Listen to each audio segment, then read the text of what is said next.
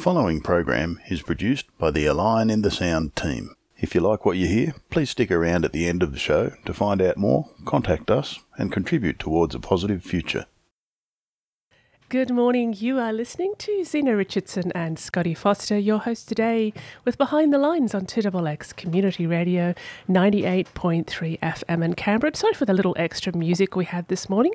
We're just trying something new with our technical here, and we've got a couple of international callers, so we're uh, learning as we go, as we do on community radio. Well, this morning we have Michael Lewis, who is calling us from uh, Victoria on Vancouver Island, BC, Canada. And and Ken Ross, who's chatting with us from the north end of New Zealand. And they're going to be telling us about the massive online open course toward cooperative Commonwealth transition in a perilous century. It's a free online course that begins on the 29th of January. And I believe Scotty has taken this course. So we felt that it was something we'd love to share with our listeners. It's a very valuable tool and certainly some great insights into some practical and applicable things we can do to have the change that is much needed. So, our first guest, Michael Lewis, um, he has been a leader in community economic development, uh, originally from finance, and he's worked with the social solidarity economy through various organisations that he's helped to found or create. Uh, Michael has led hundreds of projects over the last 40 years involving entrepreneurial development, organising technical assistance training in marginalised communities, organising solidarity works, and designing tools and curriculum to strengthen community resilience.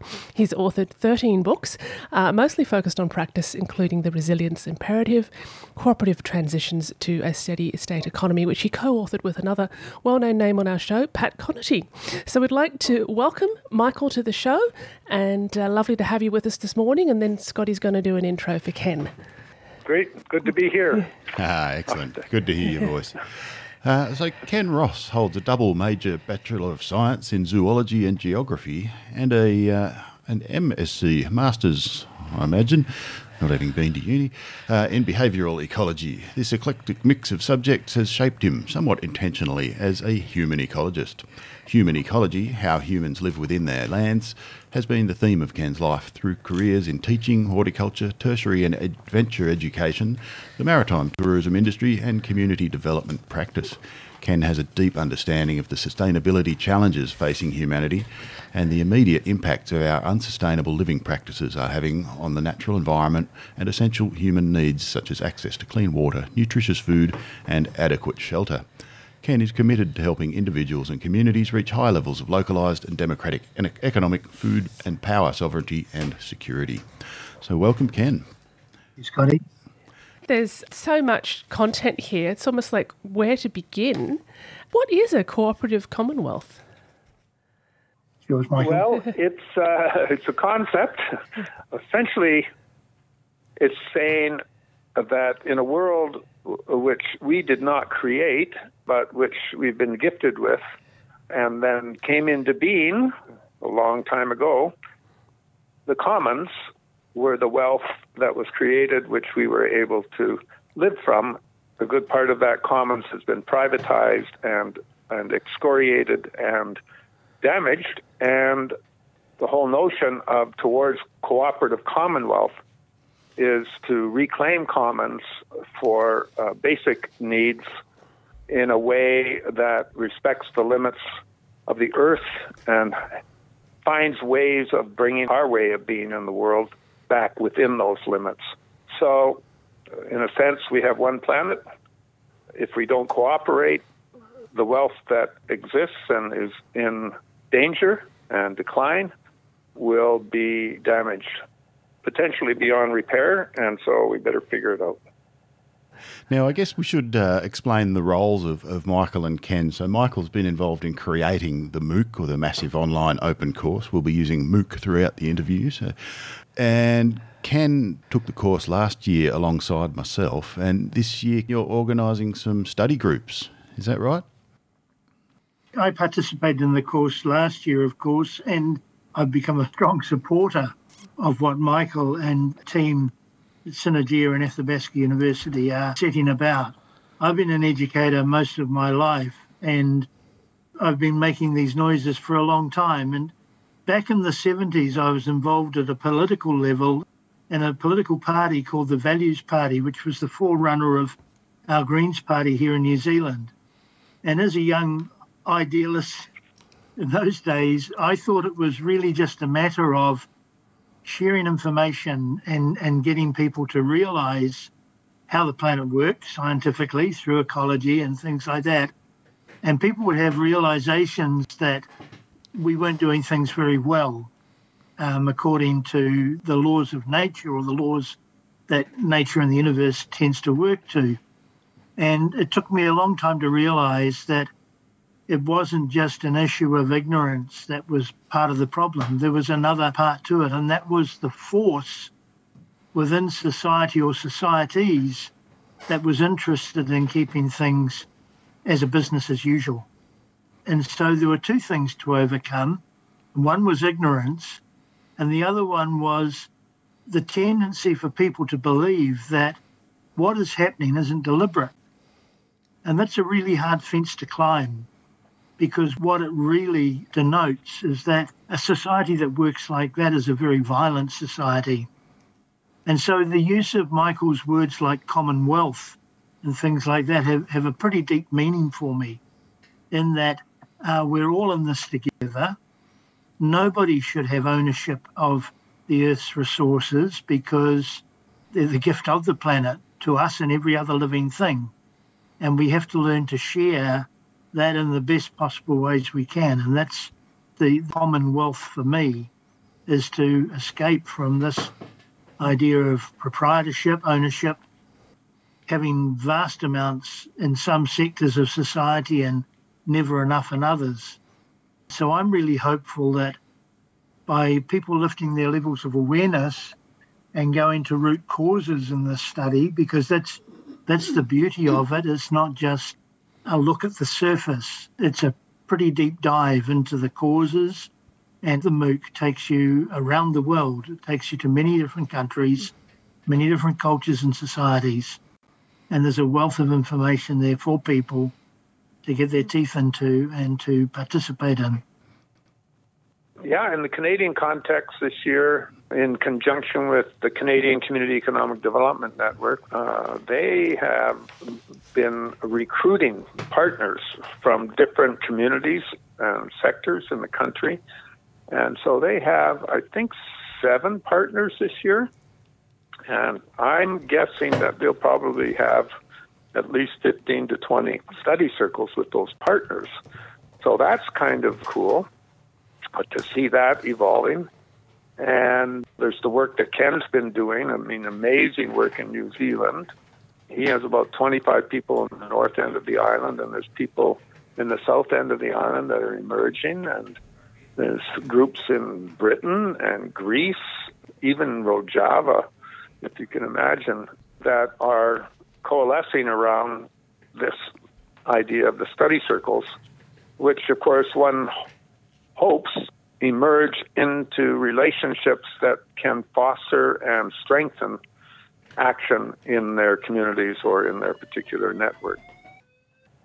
I met Ken through uh, a network in New Zealand called Catalyze, and that's where we met up. And then he just took the courses uh, along with you, Scotty, last year.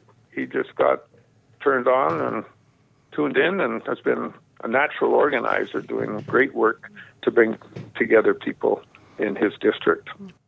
Hmm. When we talk about cooperatives and the commons and things like that a lot on this show, every now and then we get someone who pipes up and says, Look, I don't want someone telling me what to do with my land. It's my land. I bought it. I own it. I farmed it. I've built on it. How do you speak to someone that comes from that position that is not really understanding how the principle of the commons works? Well, and that's kind of a key question. I'm sure Ken will have something to say about it too. I mean, I lived on a family farm for 40 years, so I know exactly what you're talking about because that land was farmed by an immigrant who knew that it was to meet basic needs and that the private nature of the ownership was something that he stewarded in a way that anybody would be proud of. I think many small family farms would fit that, but that's not the world we live in right now in terms of private ownership of farmland. You know, Bill Gates owns something like 260 million acres of yeah, I farmland. believe he's the the largest largest holder of farmland in the world right now, which is a concern. Exactly. And so it's really important to distinguish between the smallholders and, and landowners who are stewarding land.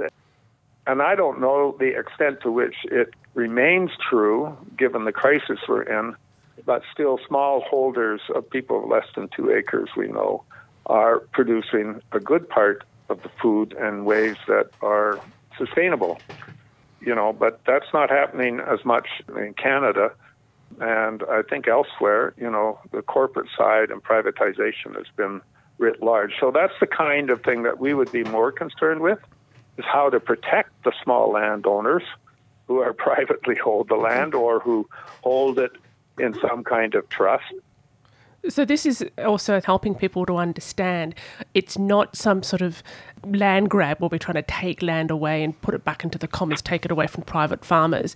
It's trying to preserve the land and also prevent the rise of giant agro business, you know, acquiring all of the resources and then not, of course, not distributing it fairly across the planet.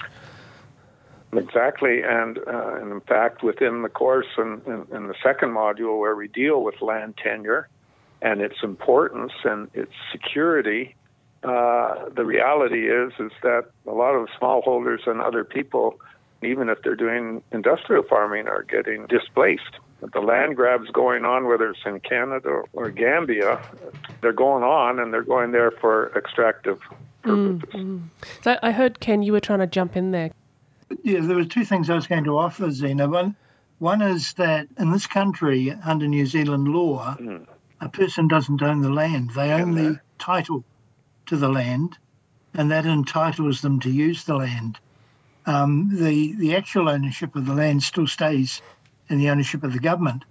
The other aspect that I wanted to point out is when people talk about owning land and and the right to use it and their way and so on, we also need to consider how that land came to be owned in the first place. How did it become a part of proprietorship? And most of the land in this country, of course, was stolen from the indigenous people who didn't have a view of land ownership in the way that we've got it. So it's a human construct that's been imposed on this country. And when you give it a good shake, there are some very big holes in it to begin with. Mm, so a nice analogy for all the sinkholes that we've created in that system. Yeah. So, Michael, cooperative commonwealth is not a new idea. Can you give us a history of the concept? I, I'm not an expert in the history of the cooperative commonwealth per se. The commonwealth, as we know it, as British descendants, and you know, I know that part of the commonwealth pretty well. On the other hand, commonwealth, as we're talking about it here, our conception of commonwealth is rooted in cooperative history, and essentially, it's an understanding that that which has been brought into being by the miracle of the earth being alive and us coming into it, that is the Commonwealth, which we have not learned, especially in the last few centuries, uh, how to live within. So the whole idea, in part, at least with this course, is that we have to figure out the pathways to live within the limits which we are not living within now in terms of ecological limits of the biosphere. And we have to learn how to meet our basic needs within those limits, which means a very significant change and significant challenges. Our hope with this course, and this is kind of the fifth edition now, is that we can help people struggle with the issues, be inspired by the examples of pathways that are being built, but also not trying to provide some easy tech way of getting out of the mess we're in. So uh, it does mean change, and it means change for, for all of us in one way or another. And within that, obviously, the systems we live within constrain our adaptation. We are hoping to deal in this course with the kind of basic needs and how we might meet them in a more localized and sustainable way that connects and bridges basic needs with uh, living within the limits of the earth.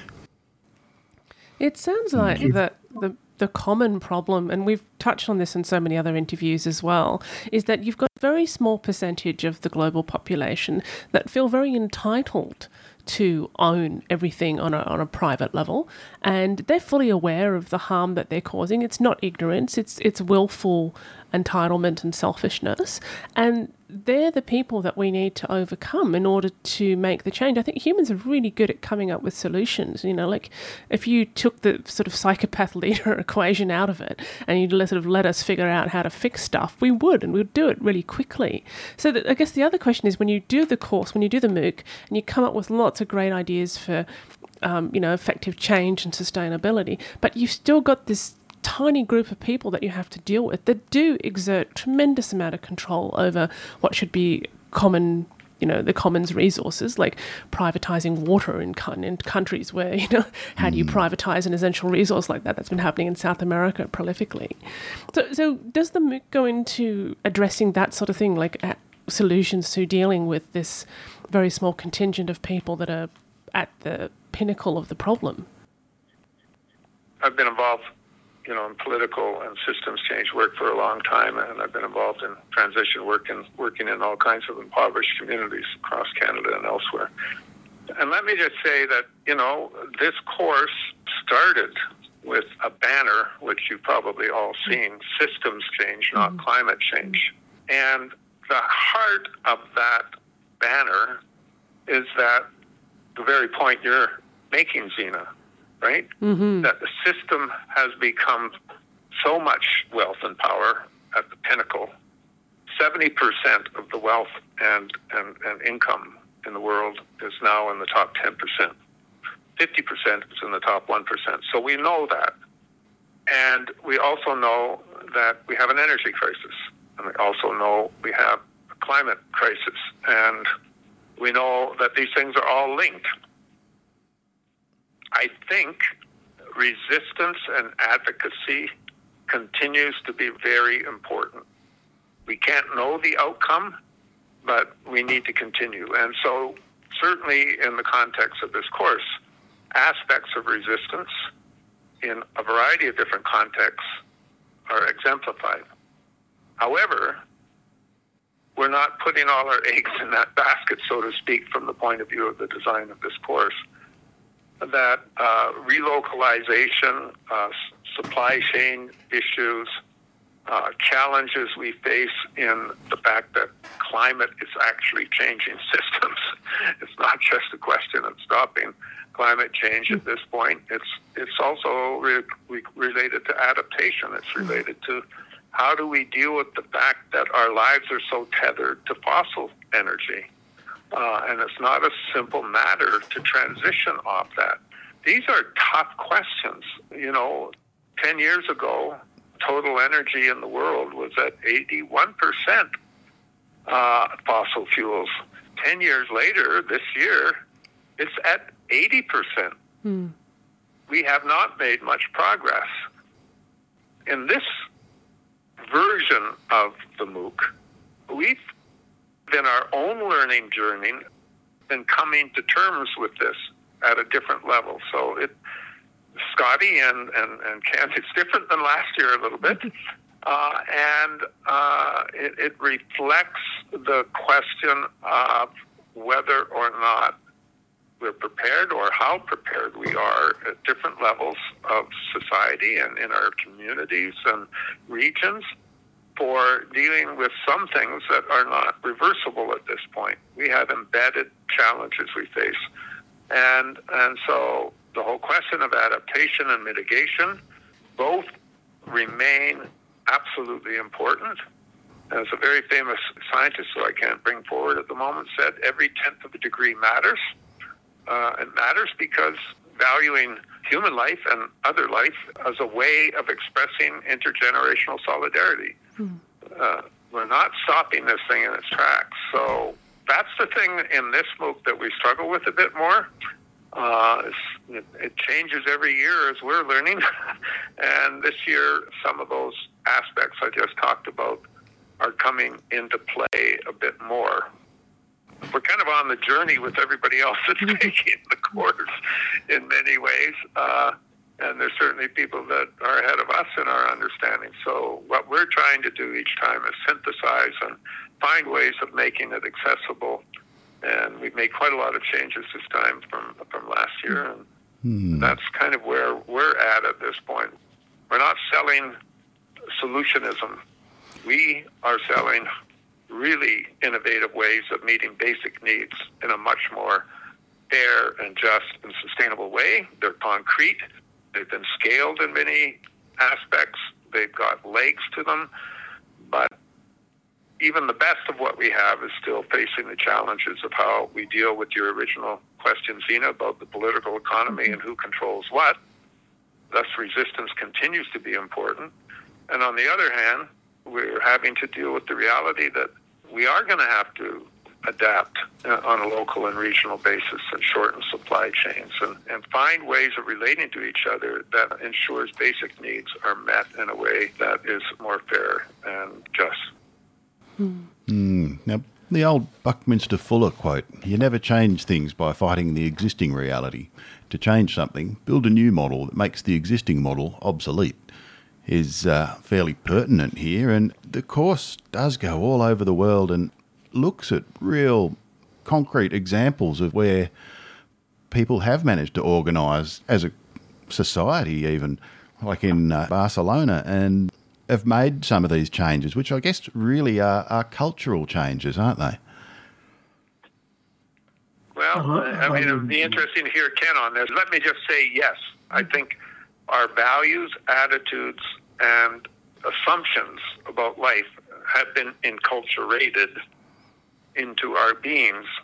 So I'm a boomer, and I grew up in the time of less than 2 billion people, and we were using very little fossil fuel compared to what we're used to today. So everything's been exponential, and we really are faced with cultural questions at, in terms of what we assume to be real.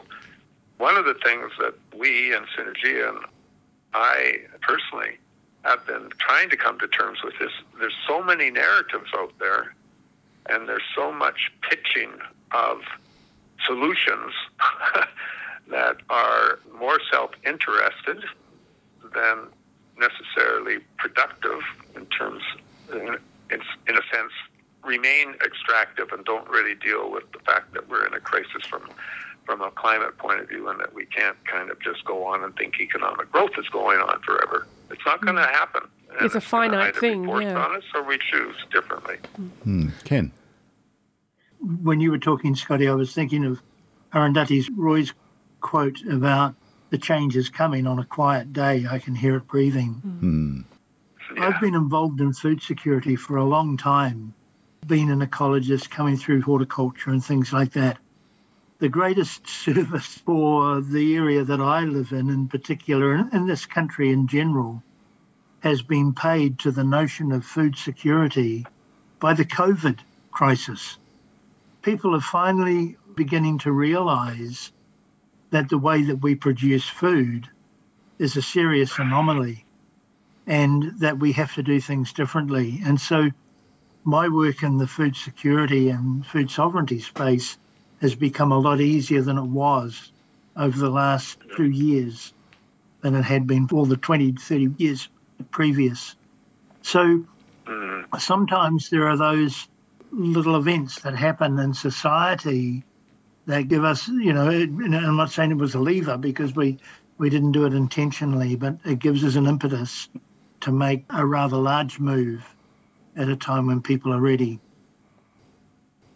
I see this breakdown has been occurring for a long, long time throughout humanity because there's the little clever monkey that became, you know, Homo sapien.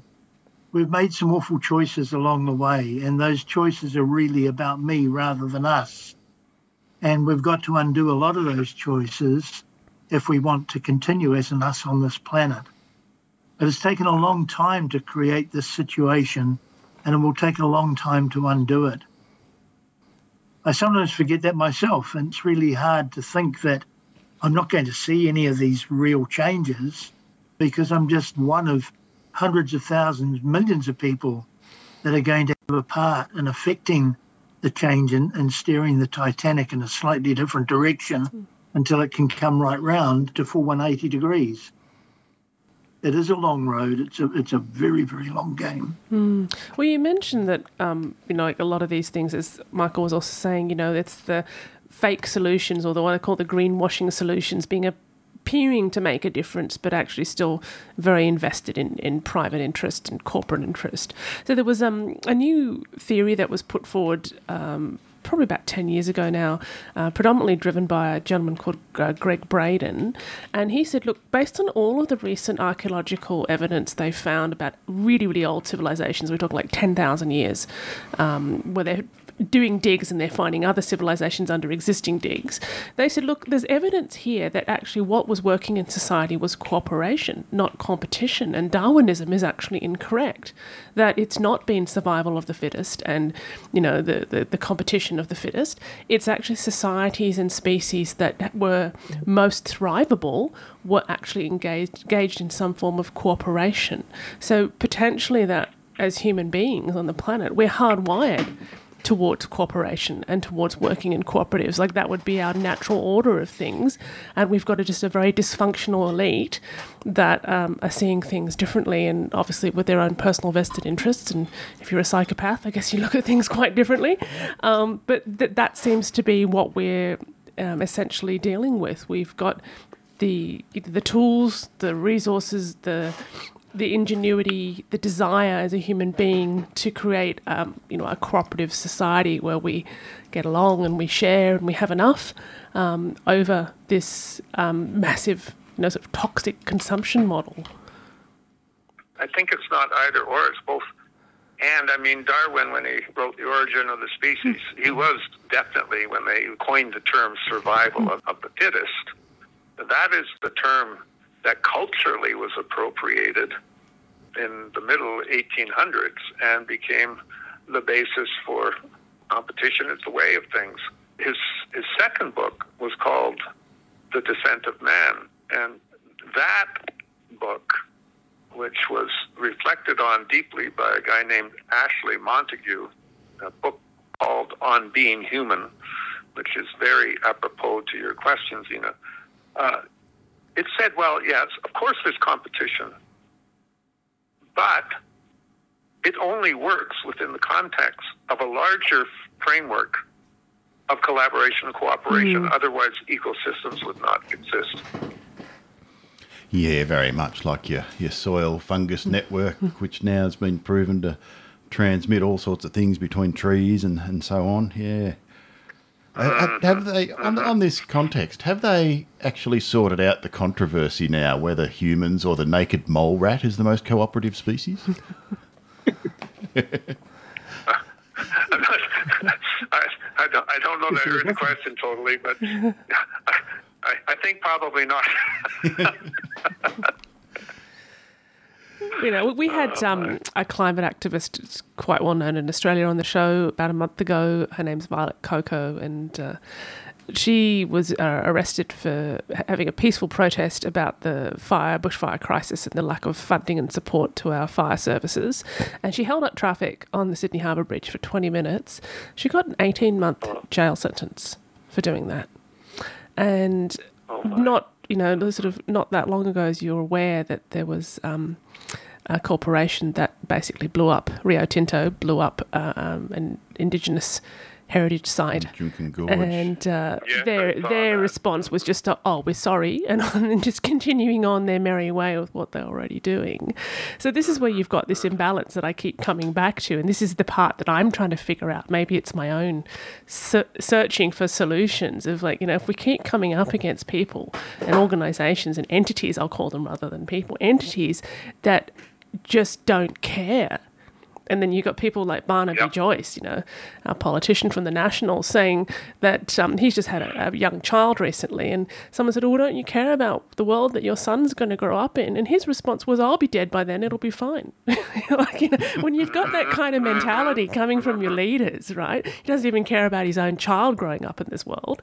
Um, this this is what I see is like to me is my my hurdle. Like if we can affect change, we can come up with a solution. We might even be able to implement the solution. But is the solution going to be sustainable in the face of direct opposition like this? Yeah.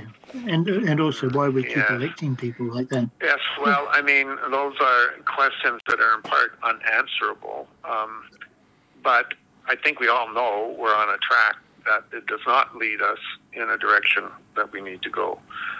So the challenge is where do we put our time and energy? And it's not just a question of we in the very personal me or just we in this call. It's a question of where's the weight of the energy and the priorities that are going to be advanced, and that has to be uh, something struggled for at every level, whether it's me as an individual trying to sort out my own contradictions, right, or in terms of what we fight for politically. And there's no simple pathway to that. What, what for me, just to put it in personal terms, uh, has always been the case since the time I was, I think, 15. The, the core question was, what am I going to want to see at the end of the road when I look in the mirror of my life, right? And I mean, I'm very personalizing this now. For me, that's been a sustaining way of taking several values and saying, I have to live my life meaningfully. Otherwise, I wouldn't be doing what I'm doing now, right? Uh, at this point in my life. So, you know, meaning uh, uh, at the individual level becomes attached to the way we link up at the group level. It's the thing that sustains community action. I mean, people like you two, Ken, I know in New Zealand, I mean, he's got a story that is very rich. You know, it, it's meaning attached to community and so on. And that's a cultural shift. And politically, I think many people would say that, you know, if we just localize and we don't federate on a broader basis, that is, connect with others to put forward the kinds of priorities we need with the vehicles we have to try and impact resource allocation, meaning public governments in part, and also the fight against dysfunction and in the last 20 years, even greater consolidation of wealth and power hmm. in, in a very dysfunctional context. And the last thing I'll say is that everything is tethered to energy. Everything is tethered to energy. And we would not be in this situation we're in, uh, good, bad, or indifferent, without fossil fuels. And we're not moving away from there. So I think, Zena, the question you're raising about cultural values, uh, transition, we talked, the last part of Cooperative Commonwealth in this course name is transition in a perilous century. It requires us to be coming to terms with the challenges at an individual, family, group uh, level, but you know, and that's important on a local basis and how we relate to as a community and how we can can meet more of our basic needs at a more localized and regional level, which is one thing that we elevate, you know, throughout all of the basic needs areas that we cover, whether it's social care, precarious livelihoods, energy, the food transition, land tenure, how it relates to ecological restoration, how it relates to affordable housing, right? And how, you know, all of the, the solutions that we actually can highlight in this effort are also embedded in all the contradictions because the solutions are seeking and have fought the battles, but they haven't been generalized across the globe, that's for sure, mm-hmm. right? Or even within a country, even though they're getting real results that are recognized. So Can I- we can't leave the I politics say away from the in there? innovation. Yeah, I think Ken Ken wanted to jump in there. Go ahead. Yeah. Ken. Hmm. Seven years ago, I, I read something that was written by John Restakis, who's one of the the founders, along with Michael and, and others, of the Synergia Institute. And it was a paper in which John talked about a journey through Italy and the cooperative system that he encountered there. And my wife and I tracked some of John's steps in 2016. And the highlight of that journey through middle and, and northern Italy was the area of northern Italy called Trento, an area of a half a million people. Michael used the word federation, how we have to come together. There was the most incredible federation of cooperatives in that province or region of Italy, in that 98% of all the agricultural activity that took part in that part of Italy was connected into the cooperative system. 66% of the banking was owned by the cooperative system. And, and the, the statistics just go on, they're mind boggling. How the people of that part of Italy have shown what is possible when you come together and work together and make cooperatives of cooperatives and, and knit the society and the commerce and everything together. It was mind blowing. Yeah, it'd be amazing to ask them too how they dealt with the situation with the mafia wanting to control everything in Italy. Like I've had a lot of friends from Italy who've tried to set up sustainable businesses, and it's just been a huge battle dealing with that syndicate there. So it'd be amazing to hear what their solutions were to. Um, imagine they were approached when they tried to set up things.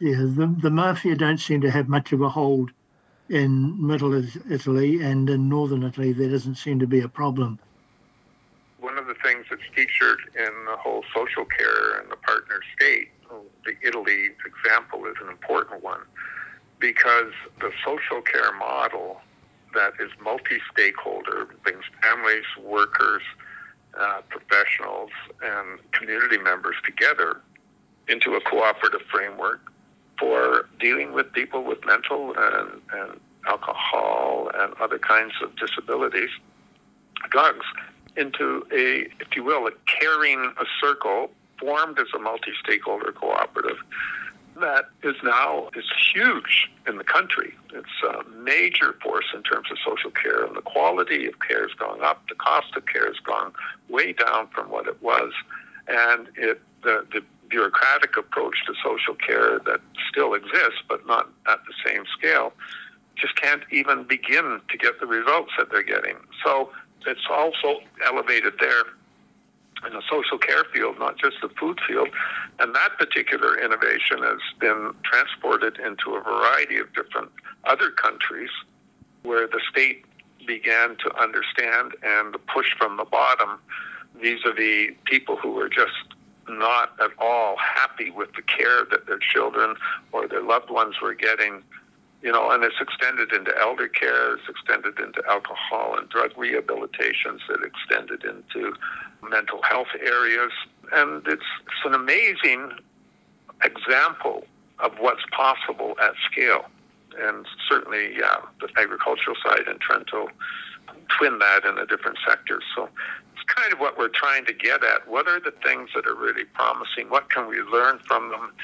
There's no magic solutions, but having ways of being able to understand what some of the key innovations are, how they've been slowly spread, how they've kind of emerged into movements, how they become able to articulate and actually change legislation and policy, you know, as part of it. But that's a story that's kind of been going on for 50 years. And one of the things I ask myself is, well, this is a different 50 year period we're going into, yeah, yeah. right? And accelerated. Yeah. Everything is, as you said, like talking about the, um, you know, the boomer boomer population, you know, and being two billion, and then you know, like around that time, and the energy usage, and now here we are, not that far, mm. in, you know, ahead, um, with mm-hmm. you know, like the, the, exponential growth is just almost mind boggling. And I guess a lot of it has to do with our leap in technology too, the things we can do now with technology just makes consumption so much more um, readily available for people. And even that we get down to the tech itself and, you know, the mining of precious metals to um, create our tech and all of that and all of the problems that go with that. But, um, you know, Ken, I'd like to ask you um, a question because you work um, as a community development advisor at the Far North District Council in North Island in New Zealand.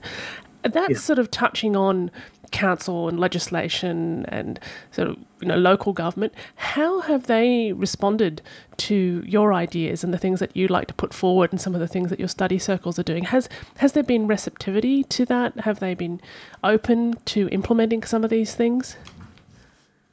I was hoping you wouldn't ask that. the, the, the interesting thing is there are there are people who are in the elected membership, they're councillors of council, who I've been working with for, for a number of years, and most of that work actually has to be under the table because I'm a very small cog in the organisation. I try not to hold any positions of responsibility because positions of responsibility come with with awful um, compromises, and and so I'm not supposed to have access to these people. So we tend to do our work um, a wee bit undercover, if you like, mm. and we've been working together for for quite a long period of time, but within the the hierarchy of the operational arm, it hasn't been very successful at all. For instance, we've only just started to produce a, a, a policy on climate change. There was something that I was trying to push back in 2005, 2006. So I can't claim any success in that area. And the same with the food security and the water security. There's a lot of deafness in very hierarchical organisations. But there are always good people in community, and I believe there are good people in the elected part of our council organisation who want to do the best for their community and they're open to learning and finding different ways of doing it because they know that the, the business as usual is not just not working, it's actually taking us towards the abyss. So I, I stay hopeful. Well, you're still there I doing will, it, so you must be hopeful because you're well, still pushing. At the moment, yeah. I go back on the 7th of February and, and find a new um, corporate structure. So whether I'll have a job or not, I don't know. Yeah, mm. we'll see. I guess that reminds me of the other great old saying that uh, if you want a politician to lead, form a parade and they'll just naturally make their way to the front. And I guess that that's, uh, there's uh, a, a, great um, example of that in Barcelona, isn't there? Do you want to tell us the story of Barcelona? Yeah, yeah. So in Spain, I mean, I'm no expert on this, but in Spain, there was a uh, number one. There was a huge political movement that was kind of uniting progressive forces, and in Barcelona, like many urban areas in the world, and for a long time, as a very choice city in Europe, was experiencing more and more lack of affordability, more and more evictions of poor people, more and more consolidation of properties by people who already had money and who made a lot of money through Airbnb kind of status in one of the biggest tourism centers in, in Europe. And out of that, the housing resistance movement that was nonviolent but direct action emerged and uh, a woman named Ada Colau was uh, one of the leaders in this resistance movement. And oh, she was arrested many, many, many times, as were many, many, many other people, for essentially blocking takeovers of buildings. Anyway, Ada Colau then uh, uh, ended up running for the mayor of Barcelona. And with the kind of combination of the political awakening in Spain, kind of post dictatorship, and you know ongoing organizing, and the way that reflected itself then in Barcelona at the local level, they put together a, a political party, and she ran for mayor and won. And uh, actually, we feature in the MOOC a video of her when she took on all of the senior bankers and basically saying, you guys are doing nothing but financing impoverishment, greasing the wheels of your own pockets, and for those of the corporate folks that are taking taking over these buildings. She then advanced a policy that, as I recall, essentially there was only so much time that uh, people could leave all of these apartment buildings empty or they would be uh, nationalized at the municipal level. anyway, it, it, it was so interesting. I'm not sure it solved all the problem. It was a huge movement of resistance, and it took on the power, and it made real headway. It had impacts on the local political environment for many, many, many years, and uh, they had some wins.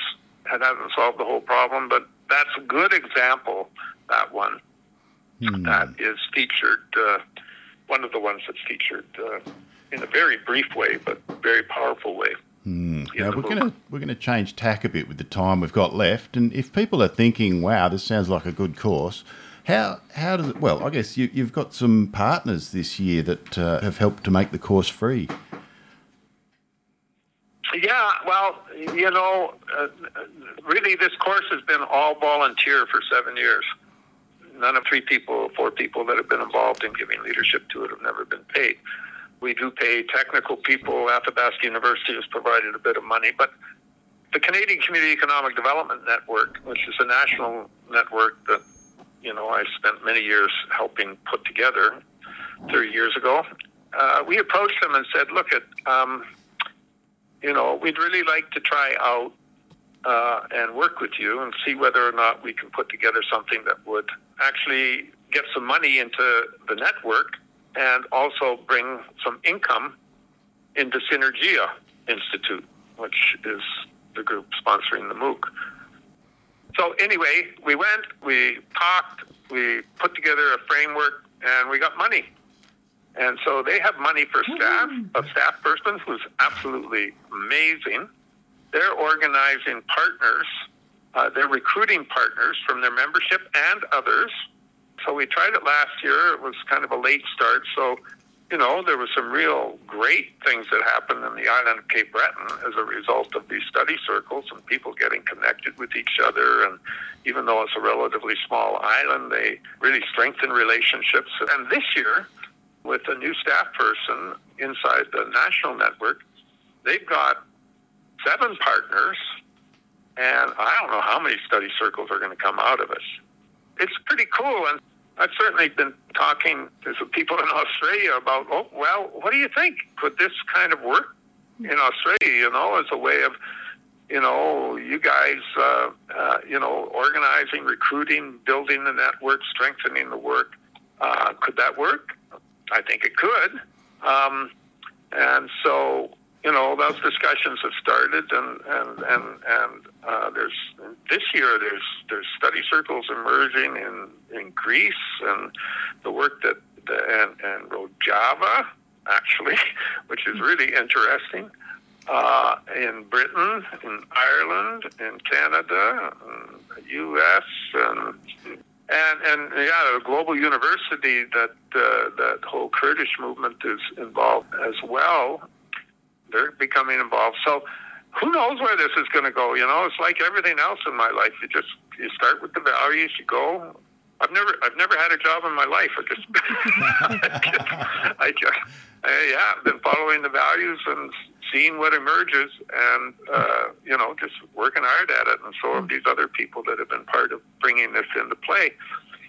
So I, I, I don't think it'll work in the long term unless it becomes federated and becomes this co- this little cooperative we have becomes something that's uh, people have ownership over and uh, have common values and you know would do the best we can bring meaning into our lives our contributions and I think we may have the basis for better rating something that internationally could be uh, you know a useful contribution over time and and develop other kinds of educational resources in the process that are kind of rooted, if you will, in the realities we're facing, and they bring hope as well as a realistic view of what we're challenged with. Yeah, and I guess at this point I'd like to put in a bit of a plug that Co Canberra or Co ops Commons and Communities Canberra, the organisation that runs this show and, and, several other things, would be really keen to get a local study circle in Canberra together. So if anybody out there is interested, uh, email info at cocanberra.org.au. That's info at cocanberra.org.au, and we should get together. Great. That, that's great. Yeah. Absolutely. That would be wonderful. And and there is a study circle going to be happening in Australia, actually, with uh, the staff of Next Economy. I think it's Amanda uh, Cahill, yeah, yeah. Her, so, her staff group, yeah, Amanda Cahill. Oh, we'll have to get Amanda on, actually, yeah. It's really quite easy if you got the interest. Certainly, everything we're doing this year, which will be much better than last year, Scotty and Ken, is you know the whole group formation stuff and so on. We're supporting a whole lot more and I think both for people who just want to come into the MOOC and be formed into a group, that is absolutely going to be well supported this year. And for those people, like, boy, if you could get people together in Canberra and just like Ken's getting people together in, in the north end of the island. I don't know how many study groups Ken's going to have, but he's got about 25 people already organized. Well, this might be Ken's new role if he doesn't stay with the council. This might be the, the calling that's that's uh, got the louder voice, Ken. Yeah, I'm, is... I'm, listening to that calling. Yeah, yeah, it's wonderful. um, so just to give our, we're almost out of time here, but to give our listeners a sense, look, they're saying, look, I work full time, I've got a family, I've got all these other commitments, but I really want to do something like this. Well, I really want to be involved. Can you give us yeah, an idea well, quickly? I think, you know, everybody can do it at their own pace. Different from last year, we had two weeks for each module, three hours a week. This week we have three weeks for each module of two hours a week. And the third week, depending if people are taking it on their own or they're going to take it as part of a study circle. And of course, some people will put a lot more time than that into it. But you're looking at essentially one module for six hours over three weeks. And that includes time for posting on the discussion board if you may be just a harvester and you want to go through the material on your own. You know, if you can get people in Canberra hooking up with a study circle we can certainly do our part in making sure it's identified in our system and and you guys go on and we'll support you in whatever ways we can. But most of it's already designed in and built into the MOOC. So depending on how many people you get, you may want to, you know, we're saying five, six people in a study mm-hmm. circle is good. But if you got 25 people, as I've been saying to Ken, they want to break them up and then come together every three weeks for a party, you know, and talk about what you learned. sort of a check-in thing, yeah. Well, I like that you've got those seven modules you just discussed, but the eighth module is quite significant too. Like this is like an additional two weeks um, in which the participants yeah. would yeah. basically. So here's the deal. Yeah. Uh, this time, I mean, it's seven modules. Now we do have certificates that would be issued by Athabasca and Synergia together. And that's Athabasca uh, University, uh, right? Yeah, those are just they're not they're not for credit, but they're kind of certificates of completion. So people people can also take you know there's seven modules, and then the eighth one you're talking about. But if people can kind of we're we're trying out a different experiment. People kind of select the ones they want to do. Uh, however, uh, hopefully people will take the seven uh, if if they have time. If they don't, you know, you can still dance through the course and look at the areas that are interested, and I think you'll find yourself going back to look at other things. And the eighth module is, uh, you know, for people that want a full certificate, but also there's a master's level credit, university credits, that's uh, also available through Athabasca University. And there's requirements for the certificates and so on and so forth with the master's credit, but that eighth module will definitely have to be completed for anybody that's getting a master's level university credit. Hmm, and that's a synthesis of the whole course, isn't it? Yeah, yeah, but it's not too weighty. I mean, they, they, they don't have to be, yeah, or, or what they choose. There'll be reflection questions kind of built in, and certainly anybody that d- decides to do it, you know, will be supporting. Uh, you know, I don't know that I'll be supporting because I never, I, I hardly made my undergraduate degree, but uh, yeah. So yeah, no. So on that master's level credit for those that are interested is only it's, it's only like three hundred they're only charging the administrative course from the, uh, the administrative cost from the university at three hundred and seventy dollars or something like that Canadian. Brilliant, brilliant. It's even cheaper Australian. Yeah. Yeah, so that's almost our dollar is almost par on par with yours. We're quite close, so that you can sort of do that exchange Yeah, and, rate. and and this year we're doing it free, right? Because uh, uh, we tested it for you know some charges last year, and we're doing it free this year. And so, yeah, because we got a little bit of money in the kitty and building building up a bit of working capital. So Wonderful. maybe all of this effort will will will come together in a way that will allow it to keep going in the long term. Right. So you begin. Sorry, I was going to say the date of the course is uh, January 29th. It starts, and how can people register for that? Uh, well, they just go to our webpage, uh, which uh, is uh, www.synergia, S-Y-N-E-R-G-I-A, S Y N E R G I A, institute.org. And uh, everything's there on the website, and you can register from the website. And, you know, for Ken and for you, Scotty, and uh, Next Economy, I mean, we'll, we'll we'll give you further instructions if you come together as a study circle. Brilliant. Yeah, in terms of how to deal with some aspects of registration. And who is it for? Is this for people who are just breaking into this whole concept and these ideas, or for for people like Ken who've got a wealth of experience? You know, there's people. People can go at their own pace, so you don't have to be intimidated. Last year, I had one young person. Honestly, God, she went through the whole course. She was 23 years old, and she was on a special program called Create Action to try and give her work experience. She did the whole course, you know, and other people who've got you know PhDs coming out there yin yang, right? So it's it's accessible to people at whatever the level is, right? That they're coming into it, and there's no pressure, right? Uh, then whoever you are, you're going to learn. I don't care whether you. I I'm, I learned a lot last year. you know, uh, You- I've been doing you this. create your own learning. What's that? Yeah. Well, man, I'll tell you, it's just great. I've never. It's. it's yeah, I'm going to die learning. I hope that. Look, good luck, you guys. I mean, I just think it's wonderful, and you know, I just been so inspired by what Ken's doing. It's, I've been, I've been using you, Ken, as an example of what's possible for old fun. I've been, like I've been inspired by what you're doing, Michael, and using you as an example. too. Well, isn't that the best way? That's that's the cooperation piece right there. It's, it's cooperation, mutualism at its best. Yeah. Well, I'd like to thank you both for putting up with our technical issues at the beginning of the show and for taking the time out of your day. I know it's um, a couple hours ahead of us in New Zealand there, and it's uh, Thursday afternoon, I believe, about four o'clock in the afternoon now there, Michael. Yeah. Yeah, yeah, you got that. Yeah, yeah. Yeah. Any any snow in Victoria or just lots of rain Yeah. right now? You got any snow in Victoria or just lots of rain? You know, they very seldom get snow here, but uh, uh, before Christmas, uh, my car was completely buried Wow. in snow. Yeah, I was unusually. And it was gone, gone three or four days later because the rains came. Yeah. But yeah, unusually uh, snowy winter there on the west coast of Canada this year. I miss it. I miss it. I miss my white Christmas. anyway, I wanted to thank you both for coming on the show.